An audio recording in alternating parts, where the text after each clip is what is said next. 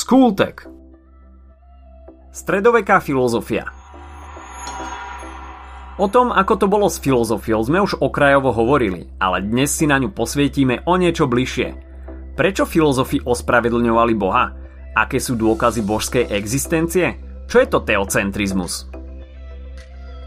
Predmetom filozofie v stredoveku už nie sú prírodné vedy, ani šťastie človeka.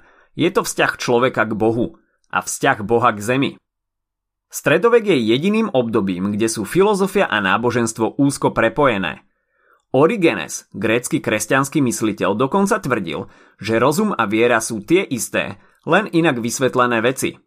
A hoci stredoveká filozofia zrušila väčšinu antických ideí, prebrali veci, ktoré sa im hodili, ako napríklad Platóna, učenie stojkov či Aristotela. Celé obdobie stredoveku by sa dalo zhrnúť do jednej vety. Užívaj života čo najmenej, mysli na posmrtný život.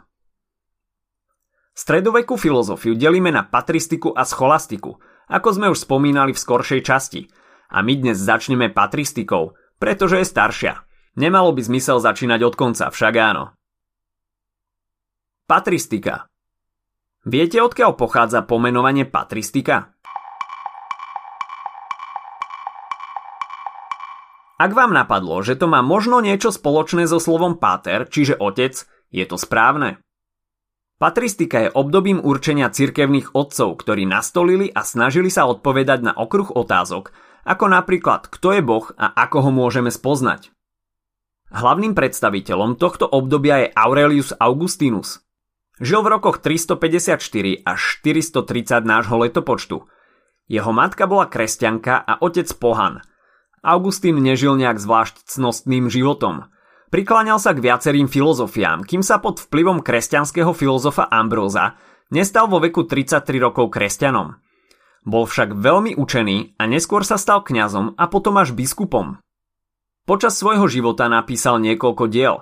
Známe sú napríklad význania, v ktorých písal o svojej búrlivej mladosti, o trojici, proti akademikom, o slobode vôle či o pravom náboženstve. A aká je jeho filozofia? Nie veľmi systematická, ale dôsledne teocentrická. Boh je príčinou a stredom sveta. Je najvyššou podstatou a prvohýbateľom. Svet stvorených vecí nie je väčší ani dokonalý. Na rozdiel od ideí, ktoré také sú, pretože existovali dokonale už v božskej mysli. Augustinus prirovnáva ľudskú dušu k Svetej Trojici. Tak ako existuje Boh, Otec a Syn, aj duša má tri zložky. Pamäť, rozum a vôľu. Toto považuje za jeden z dôkazov Božej existencie. Ľudská duša je podľa Augustína ako rozbúrené more, avšak túži po pokoji, ktorý kedysi zažila a vie, že ho môže znova zažiť vo viere. Cítite tu toho Platóna? Človek sa má utíšiť a nazrieť do vlastného vnútra, kde by mal objaviť dušu túžiacu po pokoji a tzv. iluminácie, čo sú podľa neho odlesky Božej pravdy v ľudskom vnútri. Táto metóda je dosť problematická, pretože introspekcia, teda seba nazeranie, je úplne subjektívna. A na otázku, prečo si niektoré duše na Boha nespomenú a nedokážu ho nájsť, odpovedá, že človek nenájde, čo nehľadá. Čiže niektorí ľudia sa podľa neho nesnažia dostatočne, no ďakujem pekne.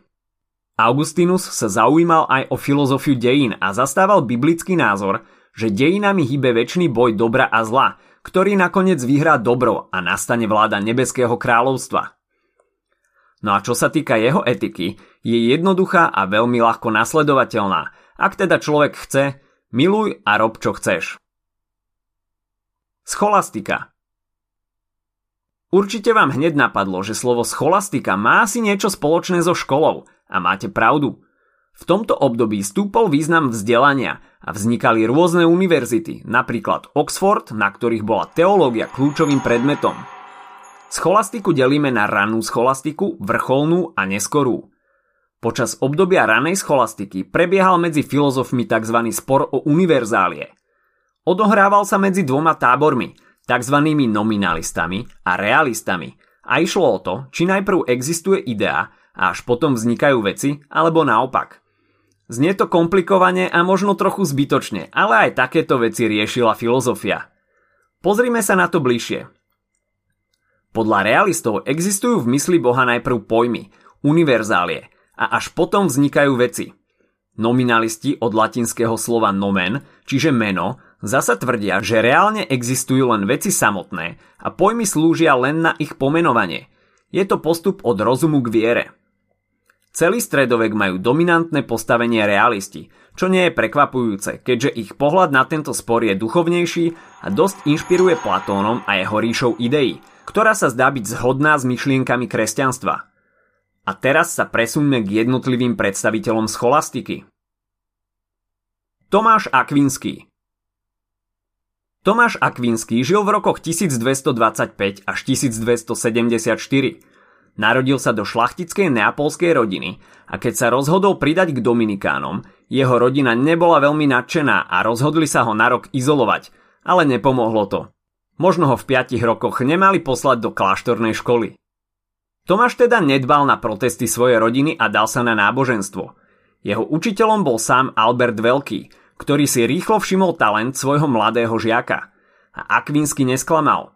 Dnes je najvýznamnejším predstaviteľom scholastiky, je oslavovaný filozof, teológ, je zakladateľom vlastného filozofického smeru a neskôr bol dokonca vyhlásený za svetého – jeho najvýznamnejšie diela sú knihy Suma proti pohanom, Suma teologická a Suma filozofická. Tomáš Akvínsky bol presvedčený o tom, že viera a rozum si navzájom neodporujú, pretože obe sú od Boha a rozum máme na to, aby pomáhal viere. Viera však presahuje rozum a preto jej je filozofia podriadená. Tomáš Akvínsky sa venoval aj obrane Boha. Nazýva sa Teodícea a dáva odpoveď na otázku, ak všetko stvoril Boh, odkiaľ sa berie zlo? Podľa Akvinského neexistuje zlo ako samostatná entita, je len neprítomnosťou dobra. Rozvíja to ešte ďalej a hovorí, že to, čo nás robí podobnými Bohu, je naša slobodná vôľa.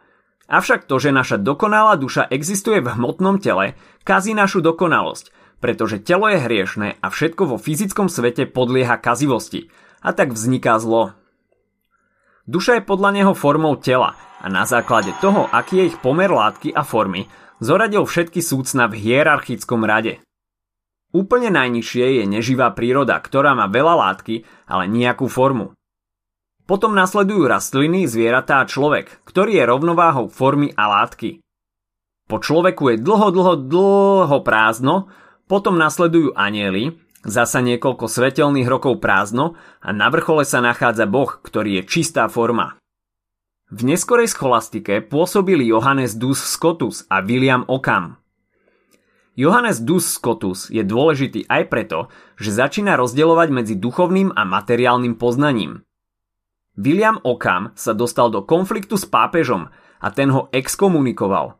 Stalo sa to preto, lebo tvrdil, že pápež nie je neomilný, čo asi vtedajšieho pápeža nahnevalo. O Okamovi ste už ale možno počuli v súvislosti s tzv. Okamovou britvou – podľa ktorej je v jednoduchosti elegancia a ak to vyzerá, že na nejaký jav existujú viaceré vysvetlenia, pravdou bude s najväčšou pravdepodobnosťou to najjednoduchšie. Komplikovaná definícia tohto princípu by znela súcna sa nemajú zmnožovať, pokiaľ to nie je nevyhnutné. To by bolo od nás na dnes všetko, poďme si to ešte zopakovať. Bavili sme sa o stredovekej filozofii, ktorá pozostáva z patristiky a scholastiky – Scholastika sa potom ešte delí na rannú, vrcholnú a neskorú. V rámci patristiky sme spomínali svätého Augustína, podľa ktorého je ľudská duša ako rozbúrené more a túži po pokoji, ktorý kedysi poznala. Bol dosť ovplyvnený Platónom. Skoro každý bol ovplyvnený Platónom. Najdôležitejším predstaviteľom scholastiky bol zase Tomáš Akvinský, ktorého rodičia na rok zavreli do veže ako zakliatú princeznú v nádeji, že si rozmyslí svoje rozhodnutie pridať sa k mnížskému rádu. Tvrdil, že viera a rozum sú si rovnocenné.